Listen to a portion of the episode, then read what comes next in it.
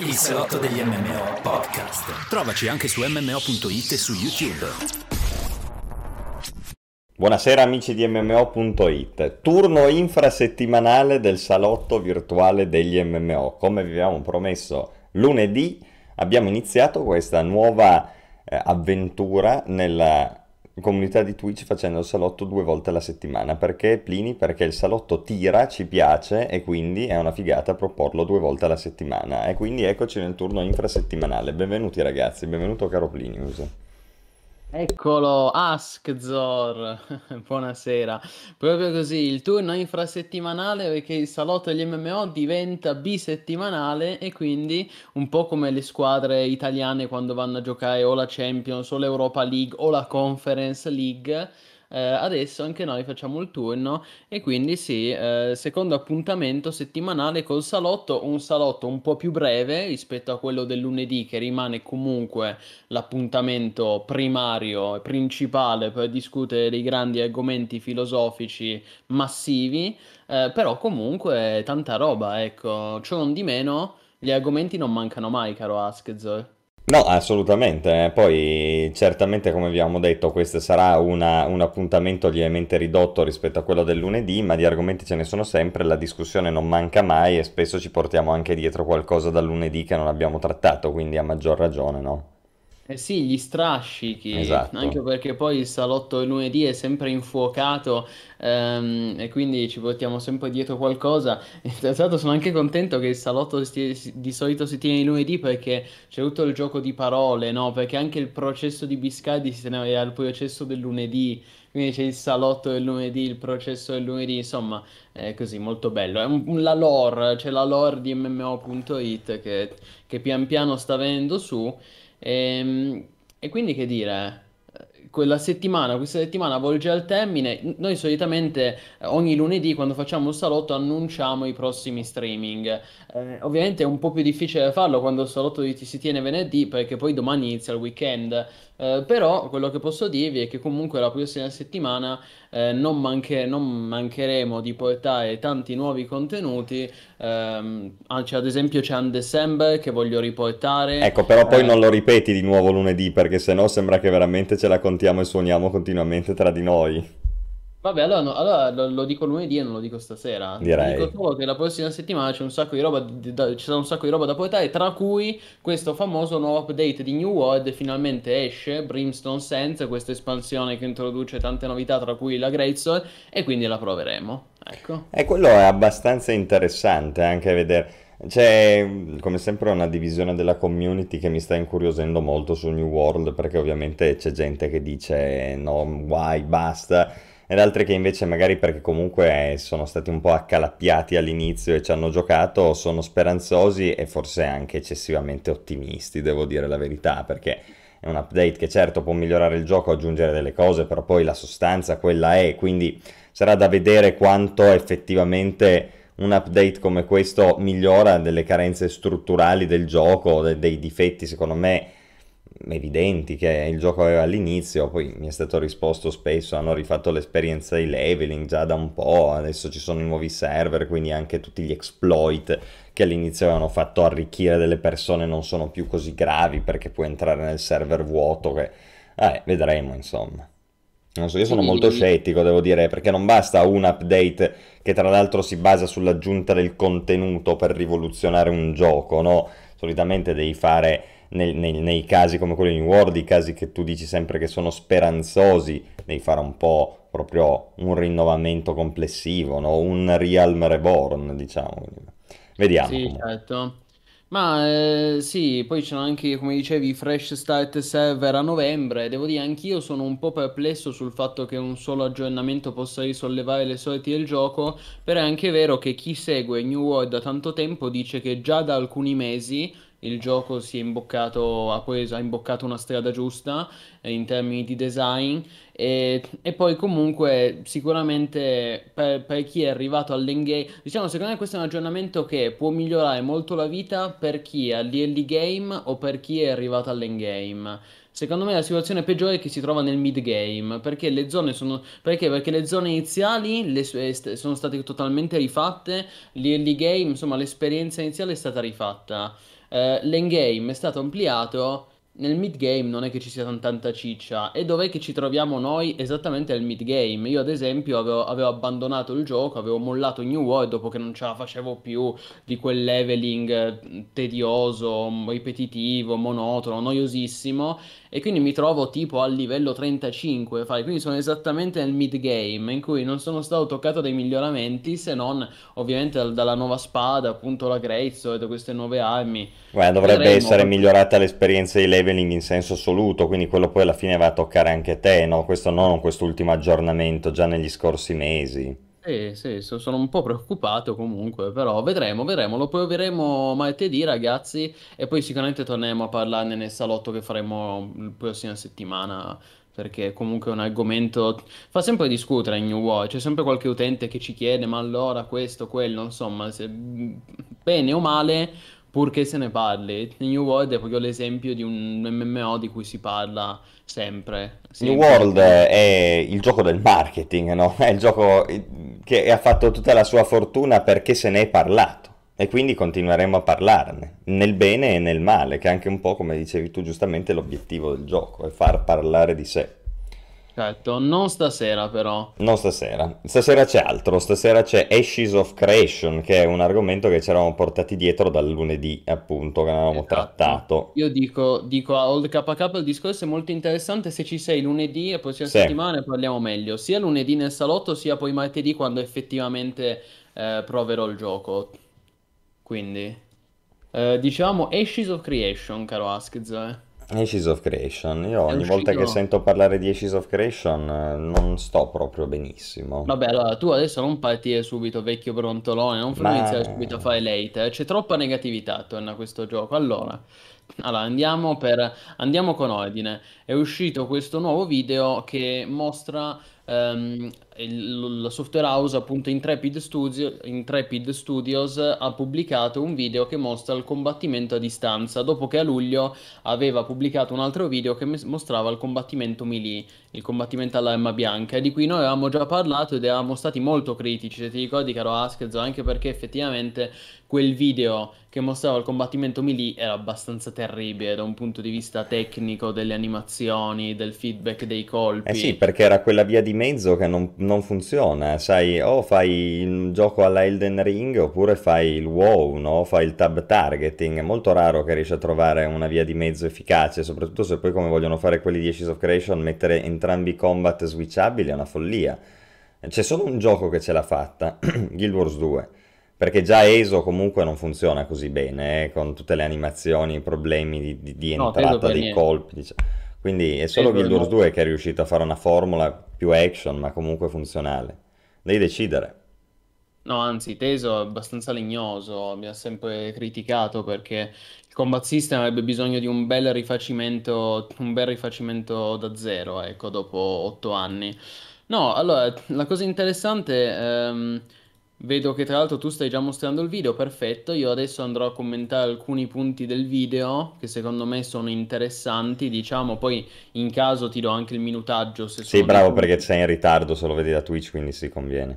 Certo, no vabbè, allora di base non c'è bisogno di dare il minutaggio, nel senso che comunque il discorso è generale, è generico. Allora, ovviamente il gioco che vediamo in questo video è ancora in alfa, quindi come al solito non c'è nulla di definitivo, tutto potrebbe essere modificato, eccetera.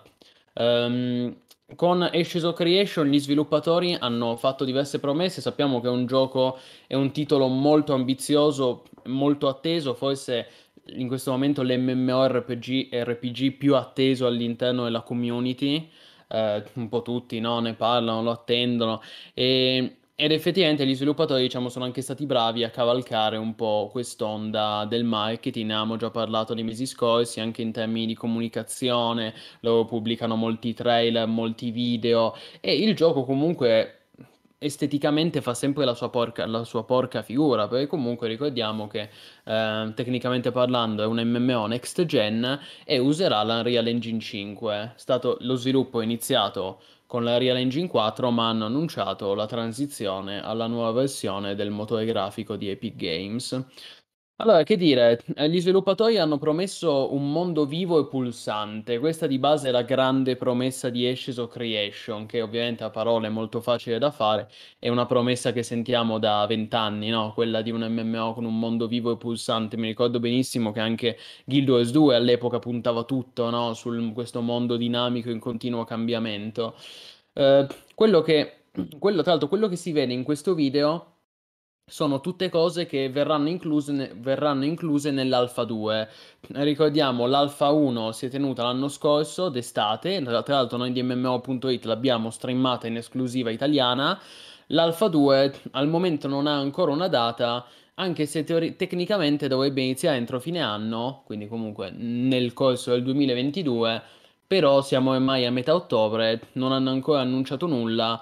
Io non mi stupirei se ci fosse un rinvio al 2023, però al momento non abbiamo comunicazione ufficiale in tal senso. Comunque è interessante notare, tutto quello che vediamo in questo video sono contenuti e meccaniche già incluse nell'Alpha 2. Allora, noi in questo filmato cosa vediamo? Beh, esteticamente è molto bello, si vede una mattina di primavera. Gli sviluppatori lo dicono proprio, no? It's early morning, infatti si vede che c'è la nebbiolina, un po' di foschia, ed è appunto Ashes of Creation avrà anche un ciclo delle stagioni, e quindi ad esempio quella che vediamo in questo video è primavera.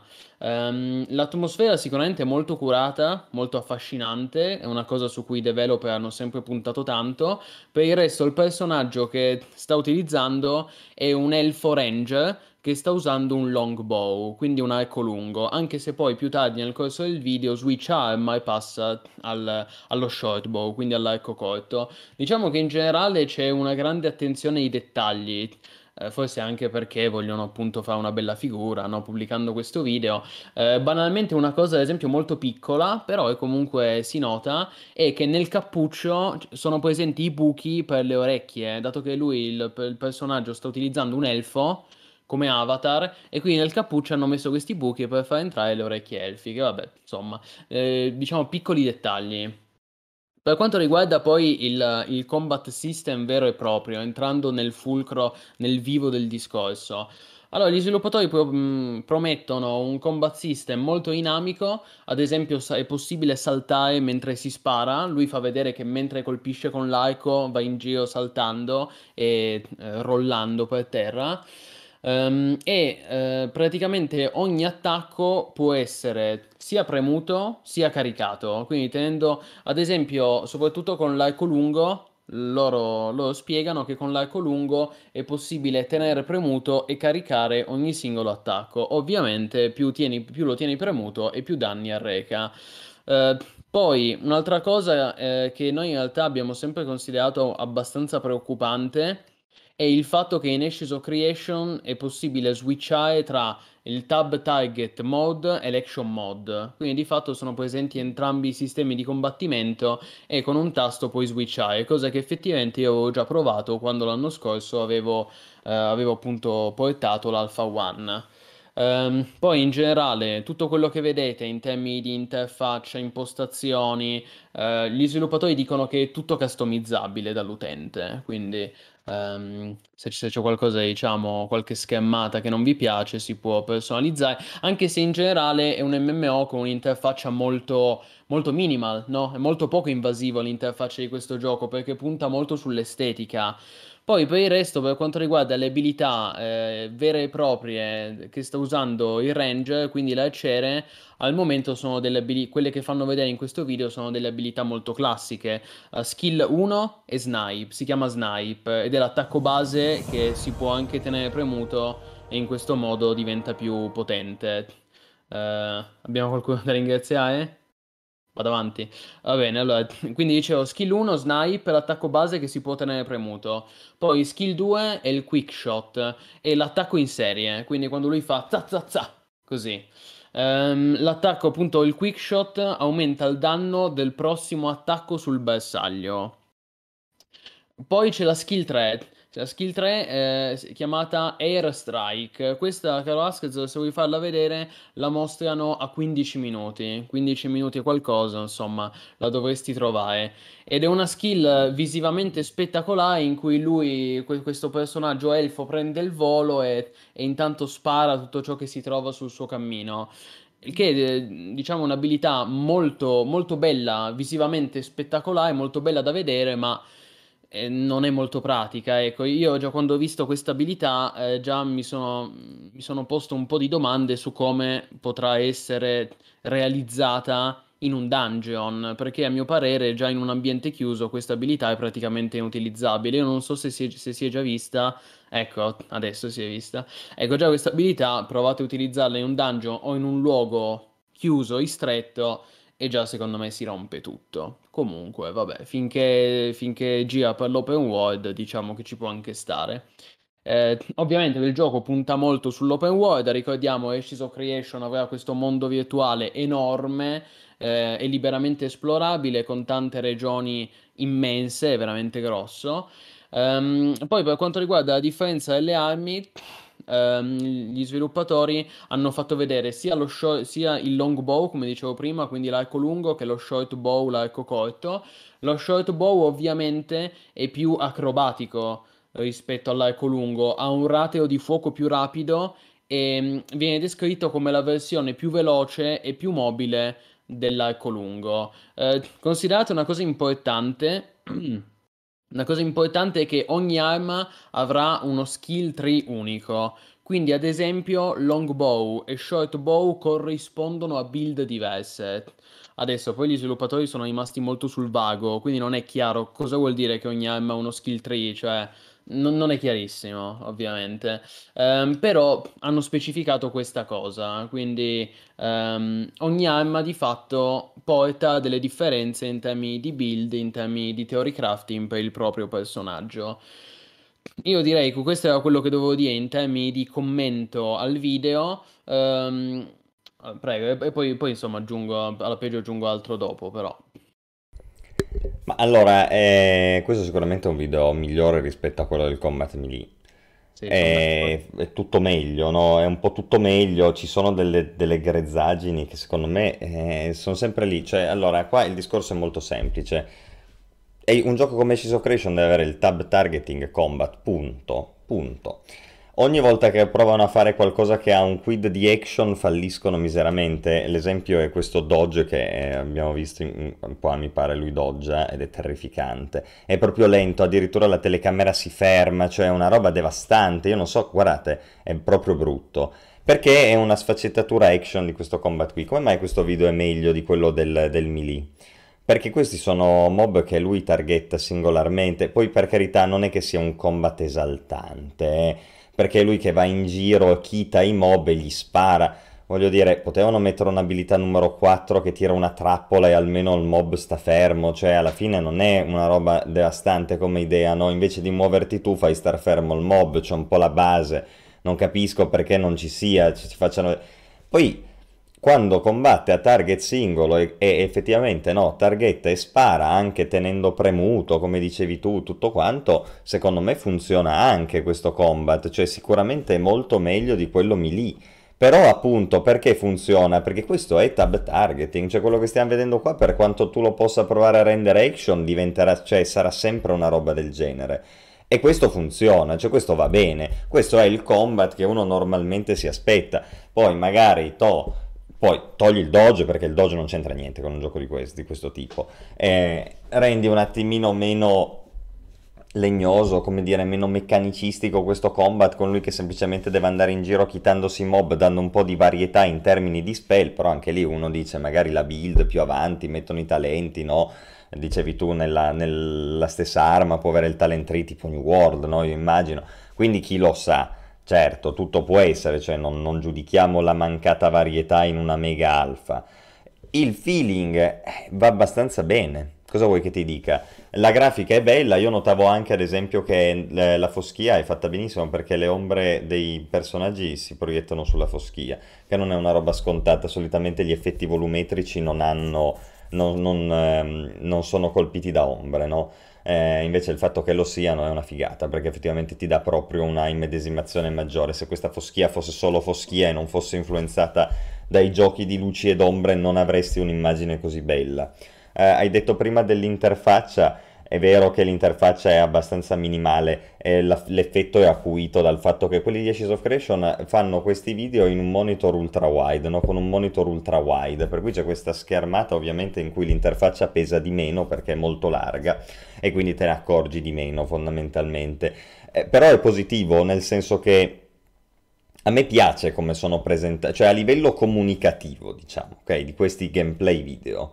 Secondo me siamo sicuramente nella direzione giusta, a livello così astratto, perché? Perché mi mostri il cazzo di gameplay, io questo l'ho sempre detto, se devi presentarmi un gioco mi devi far vedere il gameplay, e quindi devi farmi vedere come sto gioco funziona e cosa mi posso aspettare io dal gioco, non le promesse, le robe. E quelli di Ashes of Creation hanno sempre fatto dei video di gameplay anche lunghi, non tagliati, in cui succedono anche degli imprevisti, magari, però effettivamente tu li vedi il gioco, e quello che ti fanno vedere loro, escluso il combat melee e questi dodge e queste sfaccettature action che a me lasciano veramente un po' stranito, è bello, ed è molto più bello di quello che invece abbiamo visto noi giocando all'alfa, quando furono i tempi dell'alfa, che possiamo dirlo anche vedendo questo combat e queste cose, è stato un errore, è stato un errore proporre quell'alfa lì, perché poi la gente, e anche io stesso mi ci metto in mezzo, si fa un'idea del gioco che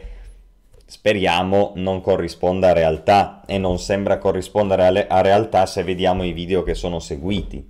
Quindi a me questo combat mi va bene, è certo che se il gioco esce così, a parte il fatto che non so se ci giocherò perché purtroppo comunque ha il canone mensile, questo lo dobbiamo dire, ma se dovessi giocarlo e questo fosse il gioco, 1000 volte meglio un ranged di un melee. Datemi tutto il tab targeting possibile e limitate al minimo l'utilizzo di questa sorta di action che abbiamo visto nei video precedenti, che faceva veramente ridere, per cui effettivamente si riconferma la veridicità di quello che vi dico. Ci sono alcuni giochi fatti in certi modi, Ashes of Creation è uno di quelli per i quali ci vuole il tab targeting combat, e non c'è assolutamente niente di male, ma è molto meglio avere una roba del genere piuttosto che una roba fatta a metà. Tra l'altro faccio notare un'ultima cosa, lui ha dodge rollato una volta in 15 minuti di video, perché non gli serve a niente, perché non serve il dodge in un combat così, e quindi l'ha fatto vedere perché doveva dimostrare che c'era il dodge, ma poi quando sta giocando veramente non dodge praticamente mai, perché non gli serve, non è una... E quindi per avere un'animazione brutta, sconclusionata, che scimmiotta gli action e tutto quanto, a sto punto non metterle, tienimi il tab targeting. Comunque è un video che in generale mi prende meglio di quelli che ho visto fino adesso, devo dirti la verità. Questo a me pare un combat abbastanza accettabile tutto sommato. Sì sì, sicuramente. Allora non lo sto, no, secondo me va bene così, Esteban. Comunque ti dico, sicuramente un video riuscito meglio di quello dell'altra volta, anche perché è molto difficile realizzare delle animazioni per un combattimento melee, anche perché animare, ricordiamo che le animazioni sono forse la singola cosa che costa di più quando si tratta di sviluppare un gioco da zero, e infatti non è un caso che solitamente quali sono i giochi con le migliori animazioni? Sono i AAA, i giochi fatti da EA, da Sony, da Microsoft, ecco. Qui comunque ricordiamo che di base Ashes of Creation è un MMORPG che è stato finanziato con una campagna di finanziamento, di crowdfunding su Kickstarter.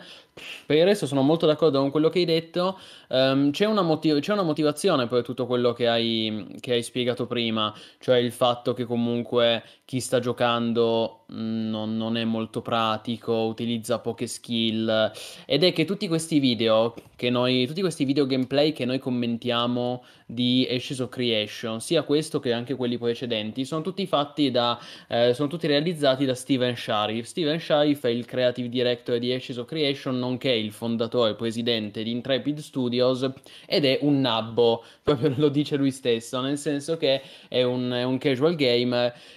Anzi, ti ricordi l'ultima volta ci eravamo anche arrabbiati a Askzor perché quel video che avevamo commentato qualche mese fa, lui stesso diceva scusate se mi vedete che sono titubante, ma è perché non conosco il gioco. E quindi dici ecco lo sviluppatore che non conosce il suo gioco. E già effettivamente non è una buona partenza, no? Però poi diciamo che potremmo giustificarlo dicendo che lui è il presidente, il fondatore dello studio, quindi aveva un sacco di casini di robe a cui pensare dal punto di vista legale, amministrativo, finanziario, per cui tempo per giocare non è che ne abbia tantissimo. E questa cosa, se vogliamo, in parte si vede anche in questo video, perché sicuramente non stiamo guardando un giocatore skillato, non stiamo guardando un pro game, no? Tant'è che se voi ascoltate l'audio di quel video c'è lui che parla con gli sviluppatori, i programmatori del comparto tecnico delle animazioni, e gli chiede proprio di presentare le abilità del ranger. E quindi sono gli sviluppatori che spiegano a Steven Sharif l'abilità 1 è lo snipe, l'attacco base, l'abilità 1 è il quick shot, l'attacco in serie, quello che vi ho spiegato io prima, no? Quindi lui in pratica impara a giocare mentre sta giocando. Infatti fa anche un po' di disastri, nel senso che lui ad esempio in quel video sarebbe morto diverse volte, se non fosse che ovviamente c'ha l'invulnerabilità. Se vedete ci sono diversi punti in cui il suo PG arriva a 1 HP e poi ovviamente non scende oltre, perché altrimenti morirebbe, non sarebbe... Lui su questo ci scherza anche, se vogliamo sono anche abbastanza autoironici, no? Dico, non sarebbe bello far vedere un video gameplay, dicono, in cui chi gioca muore continuamente, deve tornare sul posto e quindi di fatto la vita si ferma a 1 HP. Però effettivamente lui non gioca bene, c'è un ci sono in più di un punto aggra diversi mob, a un certo punto aggra 3-4 mob assieme, va nel panico, no? Come succedeva a noi quando avevamo 14 anni su WoW, no? Che agri un mob, poi ne agri un altro, poi vai nel panico e scappando ne agri tipo 5. Ecco, e lui effettivamente in più di un punto sarebbe morto, quindi considerate che il gioco comunque è più difficile di quanto sembra, perché a guardare questo video sembra un gioco molto banale in cui ammazzi mob a cervello spento. In realtà è un MMO in cui già se agri 3 mob e non sai cosa stai facendo muori, a meno che non sai utilizzare molto bene la tua classe, la tua build, eccetera. E lui infatti dà una perfetta dimostrazione di questa cosa. Tra l'altro il motivo per cui, dico solo questo, il motivo per cui l'interfaccia è anche sempre così piccola, anche qui è legato al fatto che questi streaming, questi video gameplay sono realizzati da appunto Steven Sharif, che ha un monitor 2K, no? E quindi si spiega... No, non è 2K questo è ultra wide. Ah, allora forse ultra wide 4K, sono quello che è. Comunque li uppano anche in ultra HD su YouTube. Sì, insomma. Si spiega tutto, ecco. Esatto, ma vedi questo discorso del fatto che GM Steven è nabbo. Io ho sempre visto i suoi video, io me lo immagino con le dita grasse, no? Con le dita grosse che preme tanti tasti contemporaneamente, proprio no, manipola. È un problema, perché i giochi cambiano molto a seconda di come vengono giocati e quindi l'impressione che di un gioco si ha cambia profondamente a seconda di chi lo sta giocando, perché i giochi sono interattivi, no? Quindi l'intervento del player è fondamentale per ciò che poi si mostra e si dipanano agli occhi del player stesso e degli altri che eventualmente guardano. Per cui è un po' triste questa cosa, anche perché sono 3 spell, voglio dire, uno uno snipe, uno minimo AOE, e l'altra è una roba che non ho neanche capito, la numero 2 cos'è. Comunque la 2 è l'attacco in serie, ok, va bene, che rapid attack, va bene, nel senso sono 3 abilità che chiunque conosce, non voglio dire niente di nuovo, no? E quindi il fatto di poi, ecco, questo anche utilizzo del dodge roll per andare indietro, cioè, e poi tanto Kitty lo stesso, non lo so, vabbè. E il punto qual è? È che effettivamente stiamo vedendo qualcosa che non corrisponde al vero. Questo è un video che showcasea effettivamente cosa? La grafica, è che c'è questo combattimento ranged con 3 abilità che si possono caricare ed è un combattimento effettivamente quasi full tab targeting. Adesso lui sta utilizzando la modalità action perché c'ha il mirino al centro dello schermo, no? Rispetto all'inizio, dove invece targettava proprio, all'inizio lui targettava i mob, vedete che non c'ha il mirino. Questo è il modo con cui si dovrebbe giocare. Questo invece è il modo stupido dei tempi moderni, dove cavolo è, in cui tutto è action e bisogna per forza fare le robe, no, un po' alla cazzo di cane, perché la gente non si deve mai fermare. Secondo me è più efficace il combat action, ovviamente, perché riesci a essere forse anche più reattivo in determinati aspetti, però è molto più bello ed è molto più tattico giocare con l'altro combat. A conti fatti c'è un intervento prestazionale di questi due combat diversi? Secondo me no, perché tanto target singolo è e target singolo rimane, quindi non è che se giochi action poi performi meglio. Magari è più comodo, magari riesci a switchare di target, a capire un attimo quello che ti circonda un po' meglio. Però non è nulla che non ti possa fare una telecamera con vista dall'alto a mo' di wow, no? In cui si possa zoomare un po' meno.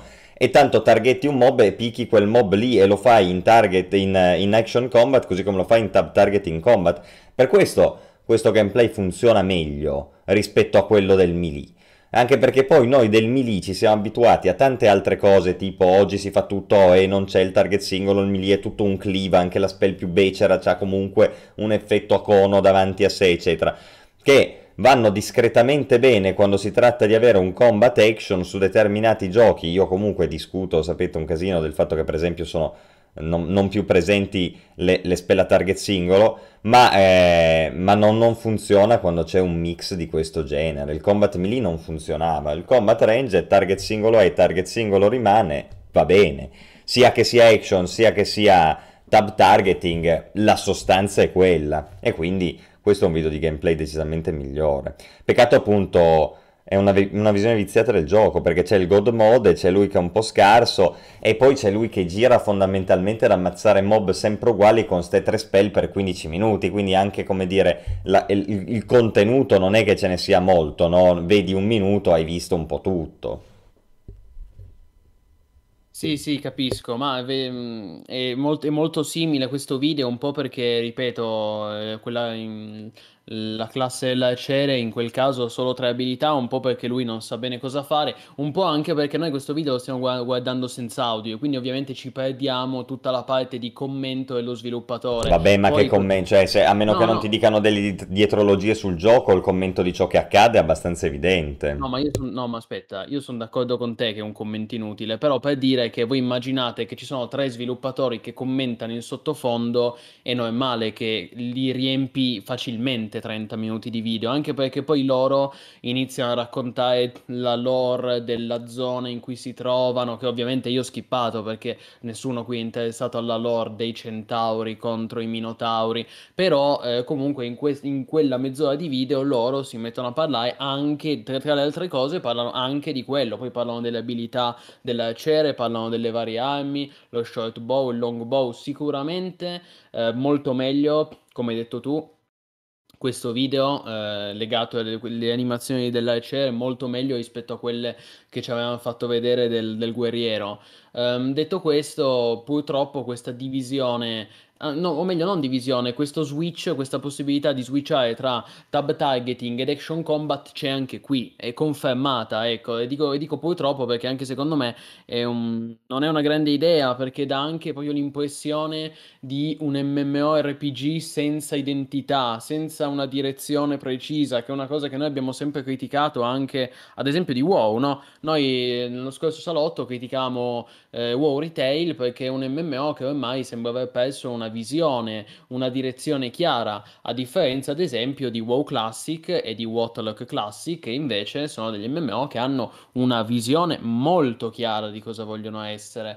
Quindi secondo me anche questa possibilità di utilizzare questa presenza di entrambi i sistemi di combattimento dà l'idea sbagliata, perché dà l'idea di un team di sviluppo che è indeciso e non sa bene se quale lasciare, forse anche perché, anzi sicuramente perché, teme di scontentare una fetta del pubblico e dice oddio, se noi togliamo l'action combat tutti quelli che amano l'action combat ci si rivoltano contro, e sappiamo che oggigiorno sono tantissimi gli estimatori, quelli che dicono ah no, se non c'è l'action combat io non gioco.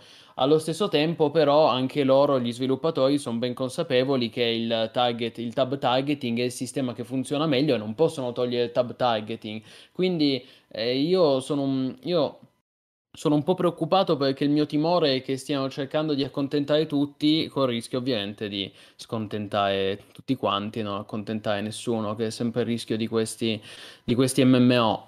Anche se, ricordiamo, il gioco è ancora in alfa, è ancora presto. E no, visivamente garantito. Molto bello, visivamente. Visivamente è molto bello, ma vedi, è vero quello che dici, anche perché il combat action e il tab targeting danno origini a giochi profondamente diversi. Cioè il tipo di encounter che puoi fare col tab targeting e il tipo di encounter che fai con l'action combat non sono la stessa cosa, eh. Con uno puoi avere una metodologia quasi più scacchistica, strategica a lungo periodo, con diverse fasi anche complicate, posizionamenti e roba del genere. Con l'action combat il 90% degli encounter si risolve in cerco di stare vivo, e questo l'abbiamo visto in praticamente tutti i giochi che hanno impiegato un action combat tipo MMO, da Guild Wars 2 agli inizi, Black Desert, comunque no. Purtroppo c'è sempre questo problema qui, per cui il combattimento è cerco di restare vivo. New World. Non è esattamente esaltante, no? E poi un'altra cosa, stiamo parlando di siamo già nel 2022 con le wiki, il meta e tutto quanto, no? In più siamo all'interno di un MMORPG. Ma tu pensi veramente che all'uscita saranno viabili allo stesso modo il tab targeting e l'action combat? Ma manco per il cazzo. Tempo una settimana, ti hanno trovato il meta e ti dicono: zio, guarda che se vuoi performare devi usare, inserisci qui il metodo di combattimento. Sicuro al 100%. E tutti useranno quello, perché sarà quello più efficace concretamente inserito nel gioco, per come è fatto il gioco. Ma ti dirò di più. Secondo me già adesso si può ipotizzare quale più meta, eh? E secondo me l'action... No.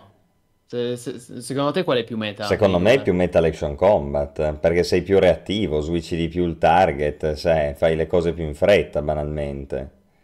Però... il problema è che se poi tu me lo mischi con un combattimento tipo questo, praticamente, almeno dal punto di vista del range, la differenza è molto sottile, eh. Dal punto di vista del melee invece ti dico quasi certamente l'action combat sarà meglio. Sì, no, sul melee sicuramente. Bisogna anche ricordare che in questo video che vediamo la Cere praticamente non ha AOE, se non la 3, che però utilizza due volte in un quarto d'ora di video. Per il resto ha pochissimi attacchi ad area, sicuramente ce ne saranno molti di più andando avanti. Sì, certo, esatto, potevano mettermene due, un control, uno stun, non lo so, un interrupt, potevano mettermi una roba un po' diversa rispetto a tre spell... Cioè, sono d'accordo con te, è tutto molto basilare. No, ma proprio super basic. Non è brutto questo video, ripeto, sicuramente no. Anni luce avanti rispetto a quello del combattimento melee, però è molto basilare. Io comunque preferisco così rispetto a un gioco che ha 3000 feature ma poi non ne funziona una. Cioè quello che ci tengo a ribadire è l'importanza di costruire un...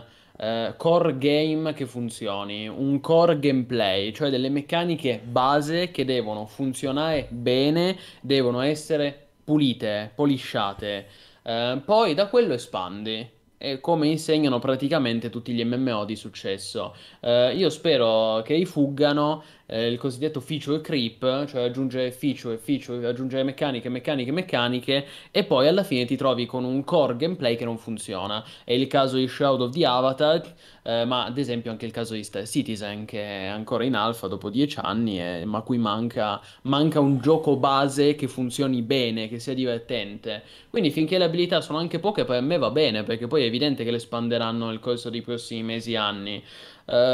Stiamo a vedere. Io sono molto curioso di sapere alla fine quando inizierà effettivamente l'Alpha 2, che io credo a questo punto, secondo me, verrà rimandata all'inizio del 2023, però quella può darci molte indicazioni sullo stato di sviluppo del gioco. E tra l'altro, quando io potrò tornare a provare il gioco, sicuramente mi farò una classe ranger, ecco, sicuramente è meglio il ranger che il warrior, almeno in questo stato. Ma poi vediamo, cioè sì, nell'alfa sì, hai ragione. Al momento. Poi quando il gioco sarà uscito speriamo che rifacciano quel sistema di combattimento melee veramente brutto che abbiamo visto a luglio.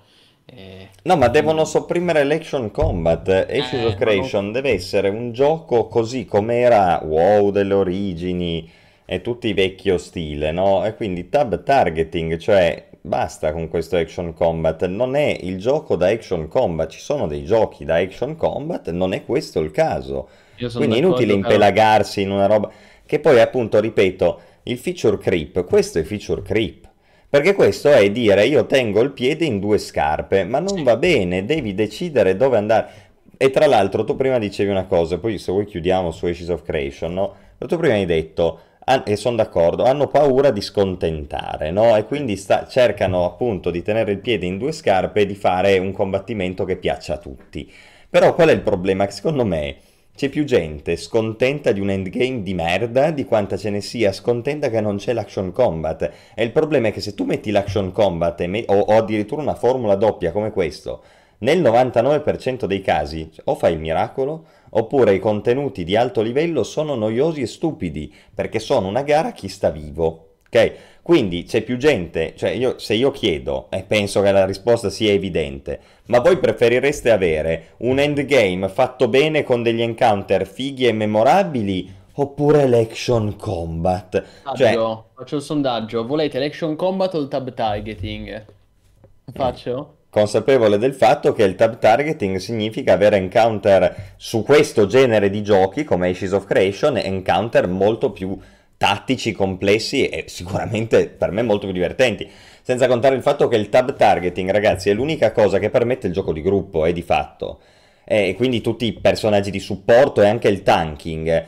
State freschi a farlo con l'action combat, è veramente difficile. O vi inventate una roba tipo Guild Wars 2 che sono tutte spell AOE e quindi il support di fatto attorno a sé come se emanasse luce e fa le spell che curano tutti, che buffano tutti AOE a cerchio attorno a sé.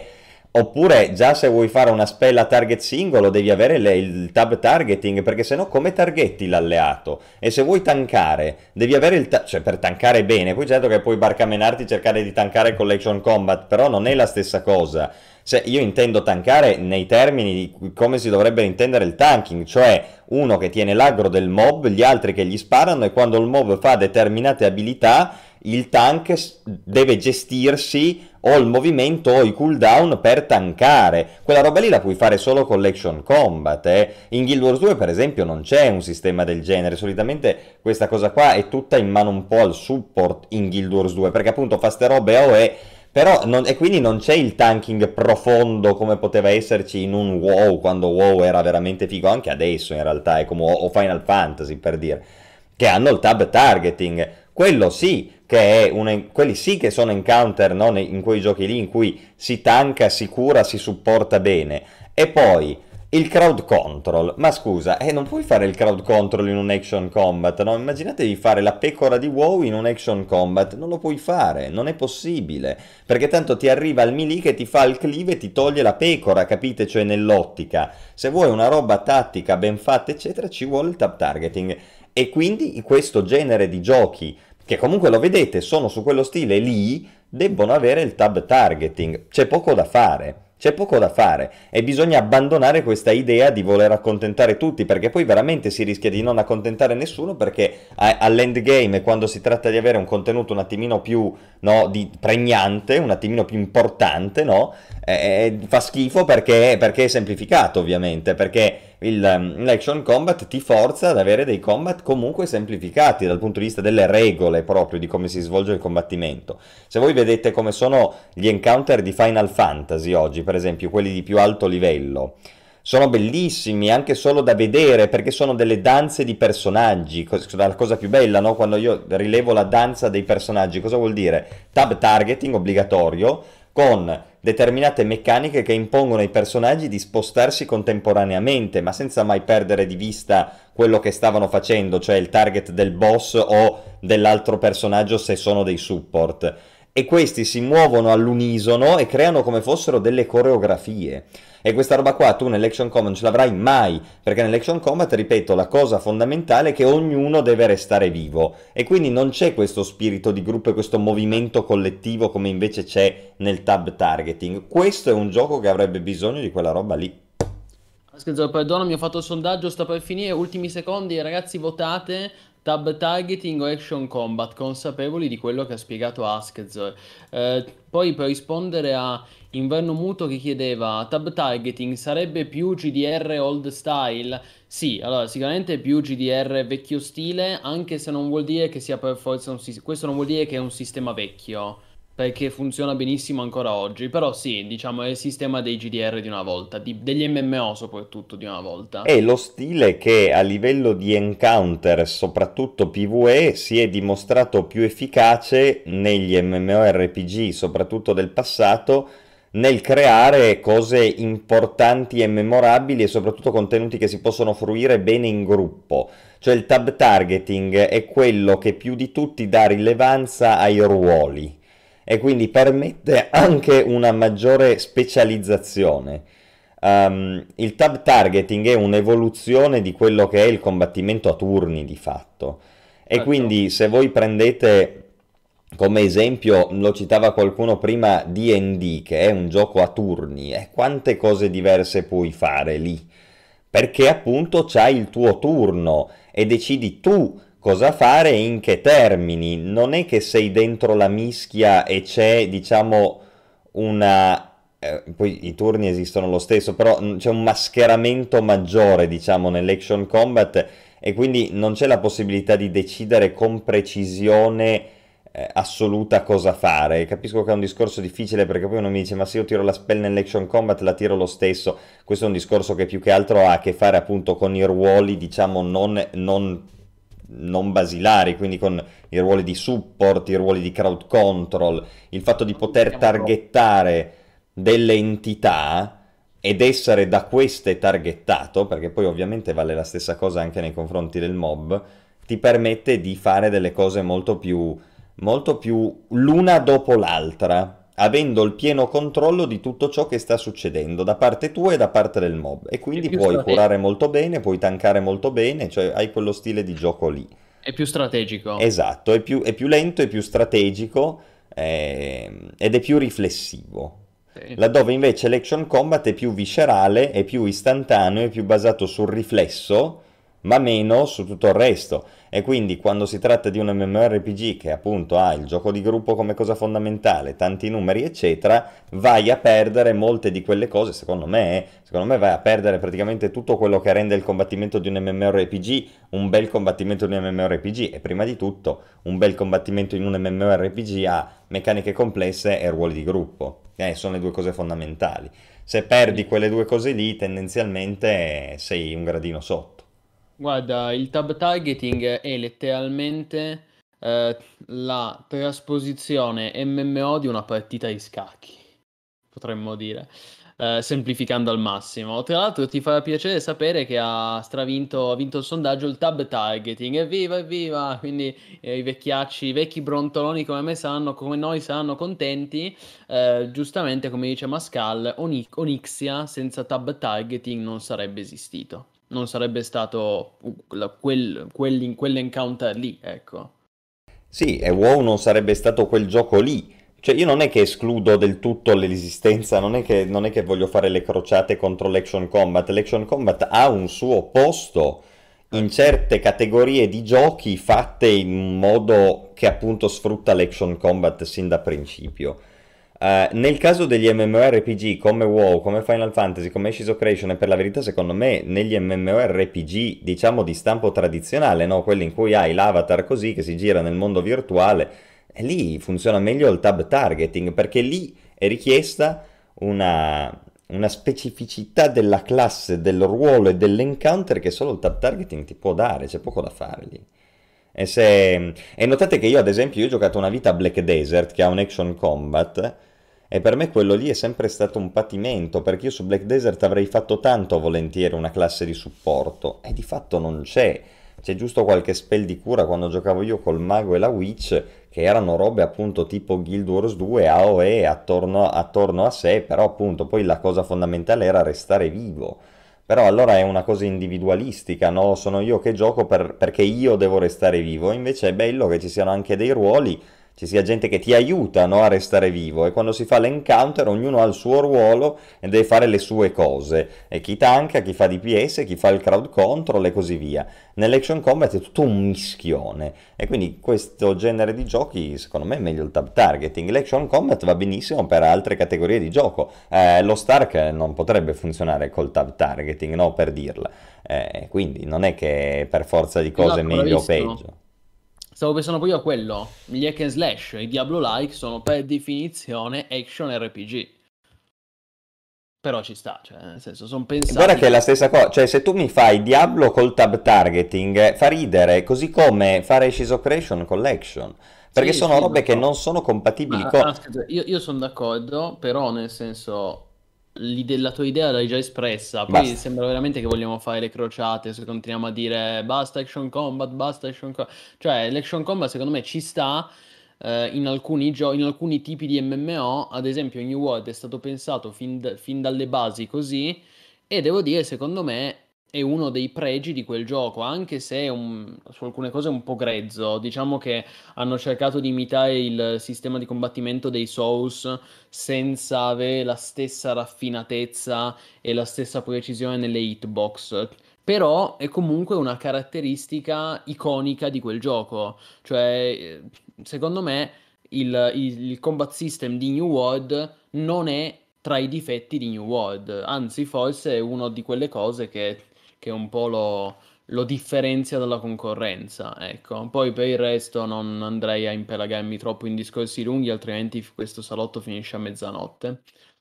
Però se vuoi aggiungere qualcosa, assolutamente. No, io sono solo in disaccordo con New World perché ho provato a curare su New World, poi mi hanno detto che è cambiato, infatti quello io sarei curioso di rivederlo perché hanno migliorato il sistema di targeting dell'healer che faceva ridere, quando è uscito New World era praticamente ingestibile, quindi vediamo se... Non lo so, comunque non lo so, secondo me anche New World comunque è un gioco che... Ma sì, targeting... Ma io ho capito quello che vuoi dire, però secondo me il punto è non è che tutti gli MMO devono avere i raid complessi. No, ma infatti hai ragione, hai ragione. Che ha WoW o che ha Final Fantasy XIV che durano un'ora. Non deve essere tutto così. No, ma hai ragione, ma infatti anche nel caso di New World, che comunque si basava molto sul PvP, la conquista territoriale, eccetera, riesco a capire come mai è stato deciso di fare l'action combat. E comunque hanno deciso di fare l'action combat e hanno fatto solo quello. Non è che li hanno fatti tutti e due. Chiaro, assolutamente. Poi speriamo che si decidano gli sviluppatori, sti benedetti sviluppatori di Intrepid Studios. E per il resto, come ho già detto, attendiamo l'inizio dell'Alpha 2, che sicuramente porteremo qui su Twitch e su YouTube, perché noi, come noi di MMO.it, siamo stati invitati dagli sviluppatori, che ringraziamo, e quindi aspettiamo. Diciamo che almeno posso dire che è già molto più avanti di tanti altri MMO, non so, penso a Camelot and Chain, però vabbè. Bravo. Ma infatti è un gioco interessante, cioè comunque Ashes of Creation è interessante, ok? Spero ce lo facciano giocare il meno possibile finché non è pronto, perché veramente c'è il rischio che poi tu giochi delle alfe brutte e ti fai l'idea sbagliata del gioco, quindi che lavorino e vediamo. Va bene, gli auguriamo in bocca al lupo e buon lavoro. Ce lo ricordiamo, cliccare sulle barre dei nomi, anche perché non è che parliamo di una cosa di 50 anni fa, fino anche solo a qualche anno, ma ancora oggi, nel senso, molti MMO, Final Fantasy XIV mica action combat, raga, quindi ancora oggi è una cosa diffusissima. Niente, caro Askzor, ho visto che giusto prima in chat qualcuno ti chiedeva come era andata la conferenza. Sono contento di dire che è andata molto bene. Per chi non lo sapesse, stamattina il buon Askzor ha avuto una conferenza a Settimo Torinese. Esatto, poi... alla biblioteca Archimede di Settimo, che è un grande edificio anche piuttosto figo, devo dire. Ho parlato in una sala abbastanza ampia, dove c'era il tutto esaurito, come avevo già detto lunedì, infatti ero molto contento di avere molto pubblico. C'erano un tot di classi di prima liceo, prima superiore, Ma proprio prima o prima come lo diciamo nella volta? No, prima superiore, primo anno, erano se non sbaglio 3 licei, un istituto tecnico, comunque appunto primo anno di superiori. più altri che non so chi fossero francamente, e l'argomento era apprendere videogiocando, che è una cosa divertente ovviamente, su cui penso chiunque abbia giocato un po' ai videogiochi è d'accordo, no? Su quanto si possa apprendere videogiocando, su quanto si possa insegnare videogiocando e su quanto sia anche più piacevole proprio il fatto di imparare qualcosa se è mediata da un videogioco, perché tu stai interagendo, ti ricordi le cose, insomma, e quindi ho fatto leva un po' su questi concetti, diciamo. Ma... ed è piaciuta, sì. Grandi applausi, bello. Mi fa piacere. Classi ragazzi di prima liceo, quindi vuol dire 13 anni, 13, 14, sì, 13-14 tipo. Sì, sì. Piccoli, eh. Quindi... sì. Ragazzi, ragazzini. 3 ore di terra invicta, esatto. No, beh, posso dirti che... Cosa hai mostrato? Sì, no, cosa hai mostrato? Esatto, sì, allora ho mostrato... Vabbè, la prima cosa che ho mostrato sono le cose più evidenti, no? Ovviamente sono entrato nell'argomento... partendo da cose molto, molto palesi, tipo come si impara la geografia, fai partire Flight Simulator ti mostra il mondo, no? E quindi il primo esempio era stato Flight Simulator, che appunto ricostruisce il mondo, e figurati quanto può essere utilizzato per imparare la storia e la geografia un sistema che ti renderizza gli scenari come fa Flight Simulator, cioè devastante, no? Quello che è piaciuto di più è Space Engine, che non so se conoscete, ma questo software costa poco su Steam, 9 euro tipo, ed è un simulatore dell'universo, e quindi giri per i pianeti, tutto proceduralmente generato ma realistico, e quando gli ho fatto vedere Space Engine che giravi nel cosmo e tutto lì, c'è stato così, e quindi è stato divertente. Ti interrompo solo un attimo per dirti: basta mostrare Ashes of Creation, piuttosto mostra questo che linko in chat, perché noi di Space Engine abbiamo parlato su MMO.it, quindi piuttosto facciamo vedere un po' di Space Engine o un po' di Flight Simulator in sottofondo, no? Sì, sì, questo è stato qualcosa che ho fatto vedere. Questo è bello Space Engine, ragazzi, questa è una figata. Grande gioco. Questo è bello bello. Non a caso su Steam ha delle recensioni estremamente positive.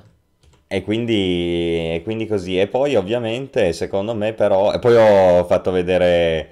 ma perché ho dovuto flexare alla fine anche Victoria 2, perché a me Victoria 2 personalmente ha aiutato tantissimo... a superare un esame all'università in cui ho preso 30 lode, e diciamo era una storia del diritto moderno e contemporaneo, se non vado errato, e appunto il 90% dell'esame erano concetti ripresi da Victoria 2, no, cioè, o meglio, ripresi da Victoria 2, erano concetti che anche Victoria 2 riprendeva, e quindi a me era stato utilissimo per studiare, sai, un tomo di 600 pagine, comunque aver giocato a un gioco che mi facesse visualizzare davanti a me le cose che leggevo nel manuale, no? Però appunto non sono solo, secondo me, i giochi realistici, e questo poi era appunto anche della conferenza, che ti fanno imparare, ma anche quelli fantastici.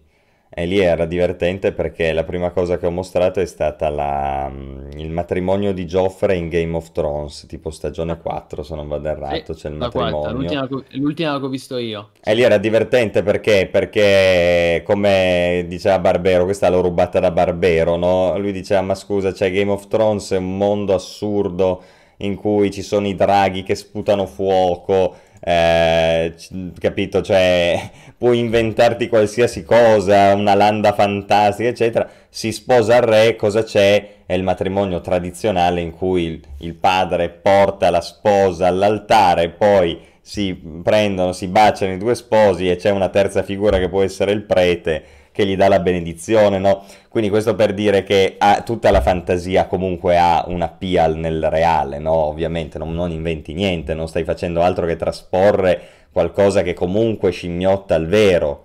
E quindi anche nei giochi, diciamo, fantastici c'è spazio per l'apprendimento. E nello specifico dei giochi, vabbè, uno su tutti è Kerbal, e gli ho fatto vedere Kerbal, cioè Kerbal Space Program, che è un gioco fantastico, ambientato in un universo finto, in scala, coi Kerbalini, anziché gli uomini, eccetera, però c'ha le meccaniche orbitali reali, e quindi uno impara attraverso sti omini verdi come funzionano le astronavi nella realtà.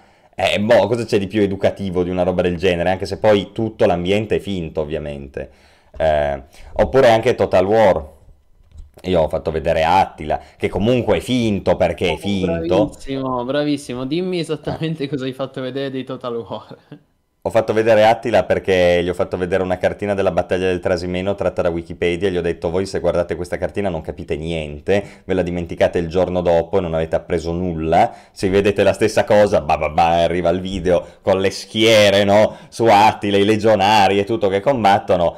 Adesso lì nel caso non era ovviamente Attila, era Cartagine, no? Era Annibale nel Trasimeno. Dico, cioè voi realizzate una battaglia del genere su Total War, ve la ricordate finché campate. E anche l'insegnante, non è difficile fare una roba del genere, no? Se ci pensi, perché prendere 2 o 3 screenshot da Flight Simulator, prendere 2 o 3 screenshot da Space Engine, 2 o 3 screenshot da Total War che proiettano sulle lavagne virtuali che oggi sono onnipresenti nelle classi, secondo me è un lavoro che per l'insegnante è molto poco, però poi rende tantissimo lo studente. Lo studente che si vede proiettate certe cose, mentre un buon insegnante gli fa una lezione ricorda molto di più, apprende molto meglio rispetto a non avere questi sistemi. Non parliamo poi se, e per quello che dicevo, tutti noi su MMO.it che giochiamo ai videogiochi, ci piacciono i videogiochi, ci siamo sempre resi conto di quanto noi personalmente giocando apprendiamo, anche al di là della presenza di un insegnante, no? Cioè per il solo fatto di giocare, senza che nessuno mi abbia mai instradato a nulla, io ho imparato tutta la geografia del mondo grazie ai Paradox, queste robe che vi dicevo di concetti anche avanzati, anche giuridici, grazie ai Kerbal, o Victoria 2, no? Flight Simulator, quanta geografia impari, cioè, ma anche quanto del funzionamento, e quanto ti appassioni anche, no? Perché poi c'è anche quello che è interessante, quanto ci si appassiona di queste cose. Tu giochi ai videogiochi e magari ti escono fuori delle passioni che non sapevi di avere e le declini. Infatti una delle ultime slide che ho mostrato in conferenza è stata proprio un collage di commenti sotto i video di Flight Simulator di gente che diceva: io la prima volta che mi sono interfacciato con solitamente FSX, loro citano, che appunto è la versione di Flight Simulator del 2006, e dicevano questi commenti, ma ce ne sono veramente centinaia, di gente che dice: io avevo 12 anni, 15 anni, mio padre giocava a FSX, mi sono interfacciato con FSX, che ne so io, comunque sono venuto a contatto con FSX, mi è venuta la passione per il volo e adesso ho preso il brevetto e faccio il pilota di cargo, di linea, eccetera. Quindi gente che è stata ispirata nella propria vita grazie ai videogiochi, cosa che non sarebbe stata così efficace se non avesse avuto ciò che distingue i videogiochi da tutto il resto, cioè l'interattività, il fatto che tu devi fare delle cose. E quindi questo era un po' il senso della conferenza. Mi stai dicendo mostra? Ah sì, questo l'ho mostrato, proprio il nostro video ho fatto vedere, certo, di Flight Simulator, sì sì. Hai fatto pubblicità occulta, sì, MMO.it. Sì sì, esatto. Sì. Beh, interessante, molto bello. Mascal chiedeva se hai parlato ovviamente di Kerbal Space Program. Sì sì, certo. Certo, bello, bello. Te l'ho detto, ho citato Flight Simulator, Space Engine, Kerbal, Victoria 2, Total War, Minecraft. Ah, beh, in cosa interessante. Minecraft è nel discorso che ti facevo prima circa le passioni, ma non solo. Minecraft ti permette... Minecraft, ho fatto vedere il video di uno che con la redstone crea Minecraft dentro Minecraft, cioè crea un computer con cui gioca Minecraft dentro Minecraft. Cioè lui ha fatto roba da macchina. I ragazzini li hai accarappiati tutti parlando di Minecraft, oppure no? Ma guarda, ti dico, c'erano 2 gruppetti che parlottavano molto e secondo me non volevano essere lì. Altri invece sì, erano molto attenti. Alla fine è stato divertente perché mi arriva un insegnante, una professoressa, mi fa: scusi, sa, c'era questo mio studente che è rimasto molto colpito da Space Engine, no? È rimasto molto colpito da quando ha parlato dei pianeti e allora voleva saperne di più, e io ovviamente l'ho spiegato tutto, però è stato divertente perché mi arriva questa domanda sommessa per interposta persona, no? Cioè, poteva alzare la mano e dire: scusa, è bellissimo sto Space Engine. Si è un po' vergognato, ha mandato avanti l'insegnante. Si vergognano. Ma mi ricordo anch'io quando andavo alle conferenze non c'era mai nessuno che faceva domande. È così. Ma anche perché c'era il terrore che chi faceva domande stava prolungando la sofferenza degli altri, ho capito, certo, sì sì. Poi devo dirti, era l'ora di pranzo, finito a mezzogiorno, e quindi erano tutti affamati che non vedevano l'ora di andarsene, anche giustamente. Certo, certo. Sti ragazzi, comunque... Bene, bello. Esatto, Saltimbacco cita la geografia. Io ho imparato la geografia giocando con le macchinine sull'Atlante, parliamo dei primi anni 90. Io mi ricordo benissimo In Carta, che non è neanche un videogioco, è semplicemente questa, appunto, questo Atlante virtuale. Sì, è un'enciclopedia virtuale, però di fatto era io lo prendevo come se fosse Flight Simulator, perché mi ricordo che c'era un primitivo tool che ti permetteva di andare in giro. Me lo ricordo, mappa. Ma certo. Era veramente una cosa primitiva, cioè, e figuriamoci rispetto a Microsoft Flight Simulator, che è quasi fotorealistico. Però poi mi ricordo benissimo un'altra cosa. Sai, Askzor, il nostro professore di storia e latino, no, del liceo, e io mi ricordo che ero andato a lui e gli avevo parlato di Imperium, perché io mi ero appassionato tantissimo, prima dei Total War, perché Total War era più pesante, insomma, dove avevo un computer bello corazzato all'epoca, nei primi anni 2000. Invece c'erano gli Imperium, che avevano questa grafica isometrica che girava anche sui tostapane, e io avevo di fatto imparato le guerre puniche grazie al secondo capitolo di Imperium, che si chiama proprio Le Guerre Puniche, e infatti ero praticamente quello della classe che ero quello più fissato, ci sapevo tutto delle guerre puniche, e mi ricordo che poi gli avevo mostrato al professore, gli avevo fatto vedere anche proprio la cartina. Ah, tra l'altro, guarda, dovrei anche averla qui, tu intanto parla, leggiamo la chat e io recupero la cartina, la mappa di Imperium, perché effettivamente quelli erano giochi, cioè erano giochi culturali che ti insegnavano la storia proprio, divertendoti. È quello il discorso, che non percepisci lo sforzo di quello che stai apprendendo, no? È quella la roba straordinaria del videogioco. Tu impari dei concetti ma non ti accorgi di starli imparando e non ti accorgi di star facendo uno sforzo. E secondo me questa è una roba pazzesca, cioè... Comunque, dicevano in chat, ad esempio, no? Inverno Muto diceva su Minecraft che fanno i laboratori per la programmazione, suo figlio alle medie, ad esempio, ha fatto un laboratorio proprio su questo. Beh, Minecraft è utilissimo, c'è anche Minecraft Educational Edition che è fatto apposta. È un gioco estremamente educativo... Ma qualsiasi gioco, se ha un minimo di cervello, può essere preso per... Ah no, ho citato un'altra cosa che è divertente, come rischio, Call of Duty, Modern Warfare, perché Call of Duty Modern Warfare ha il famoso caso dell'autostrada della morte, che è spacciata per un crimine di guerra russo, quando nella realtà a far fuori la gente sono stati gli americani, quindi c'è stato il cambio, no? Il cambio di colpevole, tra virgolette, e quindi come così da sempre fare attenzione, perché a volte certo apprendi, però a volte apprendi seguendo un'agenda, e questo è molto pericoloso ovviamente, e mistifica, no? E quindi insomma, però è stato molto divertente, e io dico anche questo, il discorso fondamentale poi è la passione, no? E io mi ricordo, per esempio, visto che eravamo in vena di aneddoti, in quinta elementare, tema dell'esame di quinta elementare, avevo fatto, citandolo uno a uno, l'intro di Commandos 2. Vabbè, sei bastardo, gli si è preso 9 gratis, praticamente. Che estate 1940, eccetera, eccetera. Molto bello. E quindi, però perché? Perché i giochi... ti trasmettevano una passione che poi tu prendevi anche in modo un po' ossessivo, forse, però riuscivi a esplicare in vario modo, e li potevi sfruttare anche per avere dei risultati migliori a scuola. Ma i risultati migliori a scuola non erano soltanto prendere il voto migliore, no? Era proprio anche apprendere meglio quello che ti veniva insegnato, perché poi è questo il significato finale, no? Sì, no, assolutamente. Cos'hai lì, Rome? Allora, questa è la mappa dell'Europa, di Rome, sì, che già, insomma... ti insegna un po' di geografia. Scusa, aspettate, come al solito c'è troppo riflesso, lo scuisco un attimo.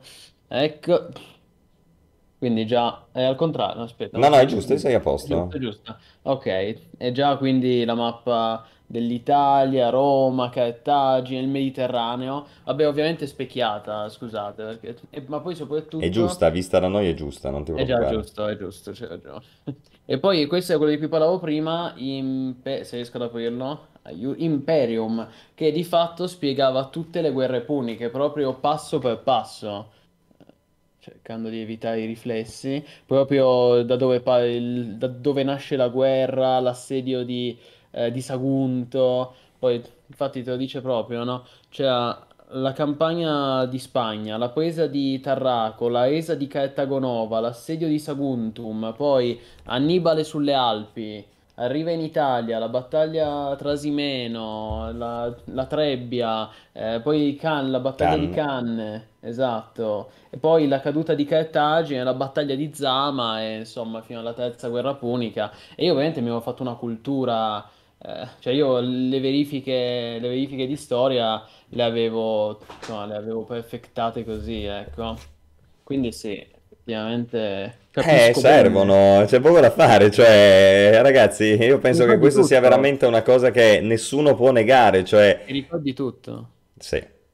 Chiunque ha giocato ai videogiochi e ha avuto la fortuna di farlo mentre studiava, mentre faceva le scuole, sa in prima persona quanto gli sono serviti. Io di questo ne sono certo.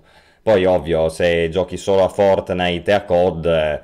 a FIFA non ti serve a niente ovviamente, ma io intendo, sai, un gioco un attimo più versatile, no? Un po' più... Certo.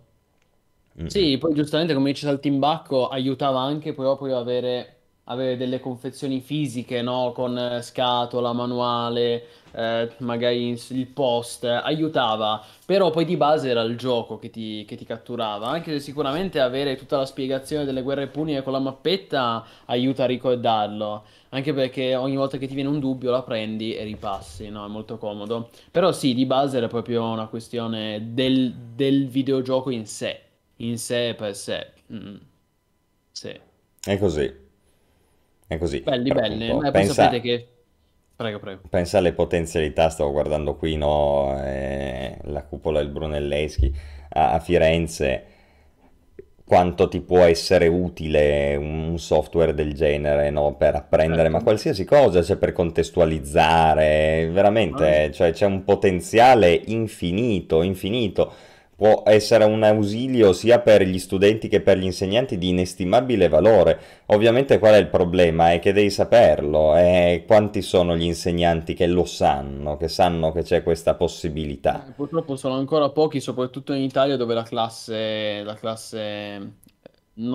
dirigente, come si dice, la classe insegnante è molto anziana. In generale l'età in media è molto avanzata. Però... pian piano ci sarà sicuramente un rinnovamento. Cavolo, volevo dire una cosa. Bravo, sì, no, Saltimbacco veramente... ad esempio cita questo fatto del VR con cui si possono vedere in 3D opere e strutture. Io so di alcuni musei che hanno fatto dei lavori allucinanti, di una bellezza straordinaria, grazie ai quali tu ti metti il VR e rivedi le cose del luogo così come erano in passato. In Inghilterra stai pensando? Mi raccontava un amico in Inghilterra, in una famosa battaglia, penso sempre, non so, delle loro, penso fossero, non so se indipendenza scozzese o medievale, comunque, Guglielmo il Conquistatore, Angli e Sassoni, comunque battaglia medievale in Inghilterra. Il museo sorge nel campo di battaglia, cioè a ridosso del campo di battaglia, e prevede per i fruitori del museo un visore VR con cui tu esci proprio dal museo e vai nelle colline, insomma in quei metri, 100-200 metri quadrati dove si è consumata la battaglia, e lì col GPS vieni traccato, e quando arrivi in dei punti di interesse ti metti il VR e oggi vedi, no, il campo e le colline, tutto normale, metti il VR e vedi la battaglia, capito? Non so se la vedi esattamente bene o cosa, però hai questa modalità, no, di vedere l'oggi e l'ieri grazie al VR, che è bellissimo. Tu pensa in Italia quante cose potresti fare con tutti i ruderi che abbiamo. Tu vai al Colosseo, vedi il Colosseo rovinato come oggi, ti metti il VR e lo vedi nel suo massimo splendore, e puoi girare attorno, capito? Non è solo un'immagine, è proprio una roba tridimensionale, quindi sei dentro. Quello è un VR che posso capire anch'io. Sì, certo, assolutamente.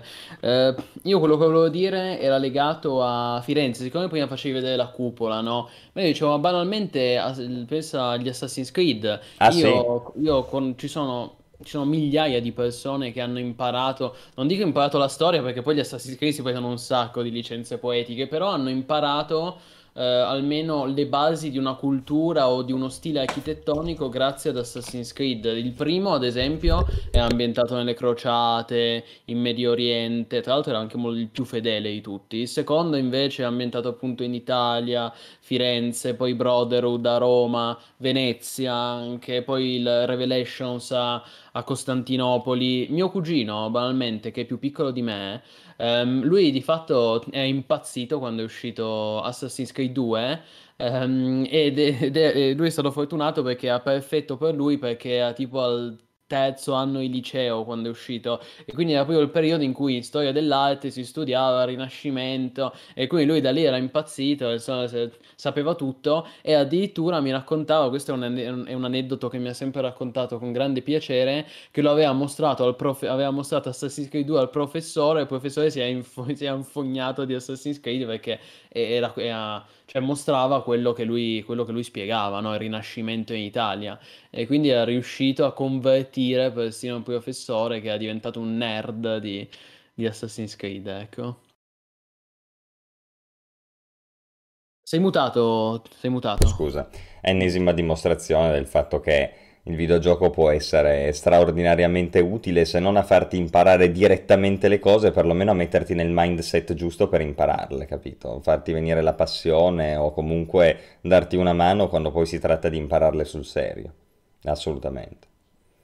Ma figurati che ci sono storie di gente che è riuscita a far atterrare degli aerei perché li aveva usati al simulatore. Certo, non si tratta di aerei di linea, ma magari piccoli aerei. C'era gente che era molto infognata, no, con i simulatori, e poi quando si è trovata nell'emergenza, ci sono 3 o 4 casi di cui si può leggere, sono riusciti a farlo atterrare, hanno salvato la vita loro e degli altri, capito? Cioè, sono robe. Chiaro? Sì. È molto bello, dai. E la tua conferenza durava un'ora più domande, giusto? Sì, ma domande praticamente non ce ne sono state, quindi ho fatto un'ora. Certo, avevano fame e fretta, maledetti. Gli avvoltoi hanno fame, ma d'altronde sai, non tutti si rendono conto della fortuna che hanno nel trovarsi davanti Askzor che parla di videogiochi, e qui su Twitch è molto apprezzato. Lo fai di fronte a un 13enne, 14enne, magari neanche capisce. Poi effettivamente mi rendo anche conto che magari non tutti sono appassionati di videogiochi. Certo, poi dovresti comunque seguire anche se non sei appassionato di videogiochi, però magari, vabbè, insomma, è così, caro Plinius. Potresti approfittarne per fare una lezione di Askzor e ripeti esattamente ciò che hai detto. No, vabbè, non ti preoccupare. Chi l'ha organizzata? Era organizzata da chi era organizzata? Dalla scuola? No, non so se era proprio il comune di Settimo. Non so il nome degli organizzatori, se fanno capo a qualcosa. Questo devo dirti, non lo so. No, in realtà non abbiamo mai detto che ha un canale Twitch o il KK, cioè che almeno che questa... Cioè, non ha un ma forse Twitch. Ci sarà una registrazione, Vedremo. Perché comunque li registravano. Come i video di Barbero, no? Che spesso vengono pubblicati ma un mese dopo. No, esatto, perché li registravano comunque, quindi poi non so se hanno qualche canale sui quali vogliono mettere queste registrazioni. Io gli ho detto comunque vi prego inviatemela perché a me piace averla. Sì. Poi se è pubblica, cioè se posso condividerla, magari la uppiamo anche, tanto voglio dire, una lezione di Askzor dal vivo, quelle piacciono sempre, per cui ci sta, ecco, però devo capire se si può fare. Sì, in conclusione cito quello che dice Inverno Muto, che cita gli ultimi Assassin's Creed che hanno una modalità, non è che fa il turista, è il Discovery Tour. Che tra l'altro, da che ci penso, anche quello ci stava parlando. Però... infatti sì, quello non mi sono dimenticato, cioè non ci ho pensato, no, effettivamente. Non ti preoccupare. Vabbè, anche perché in un'ora uno non è che può dire tutto. Comunque sì, gli ultimi Assassin's Creed, che poi hanno tanti difetti, hanno tanti problemi, ma se c'è una cosa che gli va riconosciuta è che da Origins in poi hanno messo questa modalità chiamata appunto Discovery Tour, che di fatto io ho sempre chiamato scherzosamente la modalità Super Quark, perché è una modalità che toglie gli aspetti ludici, quindi combattimenti, la progression, le boss fight, le cutscene, toglie tutta questa roba qui e diventa di fatto un'escursione, un viaggio nella storia. E quindi Origins ti permette di visitare l'antico Egitto, ci sono proprio delle sezioni guidate, una sezione che ti guida nelle piramidi, una sezione che ti spiega come creavano gli artigiani, il vasellame, cioè c'è veramente di tutto. Poi non l'hanno fatto solo con Origins, l'hanno fatto poi anche con Odyssey nell'antica Grecia e l'hanno fatto anche con Valhalla nell'Inghilterra anglosassone del Medioevo.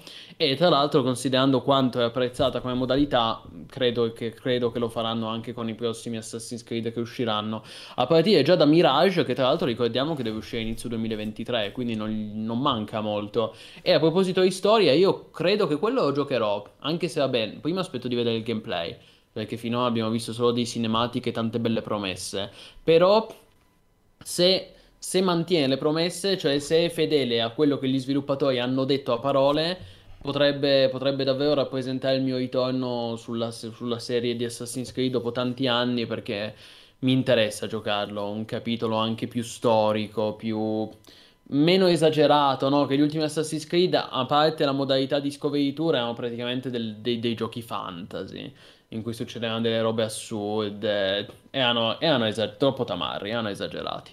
Invece è un gioco più piccolo, più limitato, più grounded, no? Quindi più terra-terra e quindi anche più fedele alla storia. Secondo me era anche poi uno dei pregi, è sempre stato uno dei pregi di Assassin's Creed, i primi infatti, come citavamo prima. Bello. Bene, caro Plinius. Bravo Askzor, quindi. Grazie. GG per questa conferenza. Se ovviamente verrà pubblicata la registrazione, ragazzi, ve la linkeremo. Certo. E vi terremo aggiornati, insomma. Assolutamente. Bene ragazzi, se ci sono altre domande, se no noi alle 23 finiamo questo turno infrasettimanale del salotto degli MMO, quindi sotto, se no, se come oggi alla conferenza non ci sono domande, andiamo tutti a mangiare. Ciao, grazie, ciao. Fase, sì ragazzi, si apre la fase ultime domande, perché il secondo salotto della settimana è un po' più corto, diciamo, ma tra l'altro io mi sono accorto adesso che non ho ancora fatto il mio solito spammino, e forse è per questo che stasera non si è abbonato nessuno. Quindi ragazzi, ricordatevi di iscrivervi al canale se ancora non l'avete fatto, di followarci qua su Twitch e soprattutto di abbonarvi per supportare il nostro lavoro, per sostenere il progetto editoriale indipendente di MMO.it e per festeggiare questo nuovo salotto bisettimanale, e anche perché siamo scesi sotto i 100 post umani, quindi dai ragazzi con le sub che dobbiamo risalire. Quindi grazie di cuore a chi si è già abbonato o a chi si abbonerà.